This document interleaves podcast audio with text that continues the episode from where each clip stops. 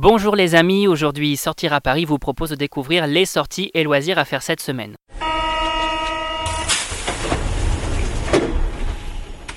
Exposition Doramar, France Miniature, Coupe du Monde de football féminin, on découvre ensemble les incontournables et c'est parti pour l'agenda des sorties. Et l'événement de la semaine, c'est... La Coupe du Monde féminine de football qui se tient du 7 juin au 7 juillet 2019.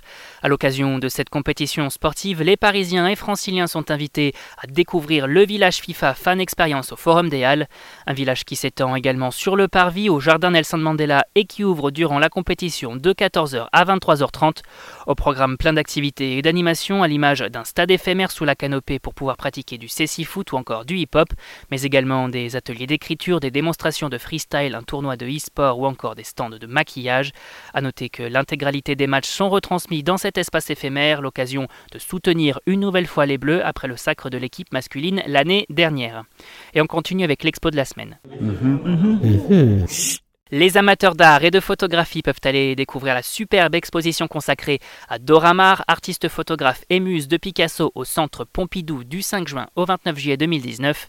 Une rétrospective qui a pour volonté d'explorer les différentes facettes de l'artiste, de son activité surréaliste à son travail pour la mode et le portrait. Une exposition qui explore également l'engagement politique et social de la photographe à travers notamment le reportage. Au total, une partie des 1800 négatifs et 250 contacts appartenant au musée sont ainsi présentés au L'occasion de découvrir une peintre, une photographe, mais également une actrice qui a laissé une marque indélébile sur l'avant-garde parisienne de l'entre-deux-guerres. Et on passe tout de suite à l'agenda des loisirs.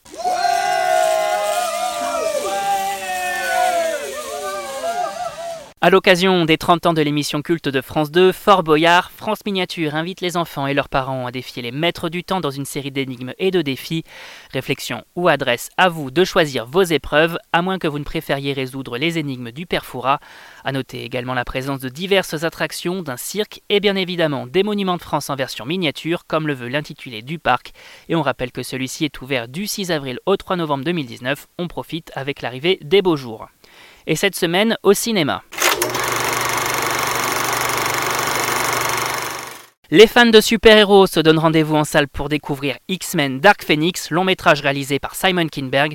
Le film met en scène Sophie Turner dans le rôle de Jean Grey, une jeune mutante au pouvoir télékinésique incommensurable, perdre le contrôle et devenir le Phénix Noir. Un long métrage en salle le 5 juin. Les fans d'Alain Chabat et des Nuls se donnent quant à eux rendez-vous en salle pour redécouvrir leur comédie culte La Cité de la Peur, au cinéma également le 5 juin prochain. Et si on vous en parle, c'est parce que le film fête son 25e anniversaire et on ne bluffe pas Martoni.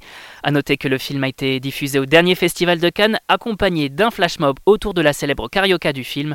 L'occasion de revoir une comédie qui n'a pas pris une ride et on n'oublie pas de prendre un chewing-gum Émile.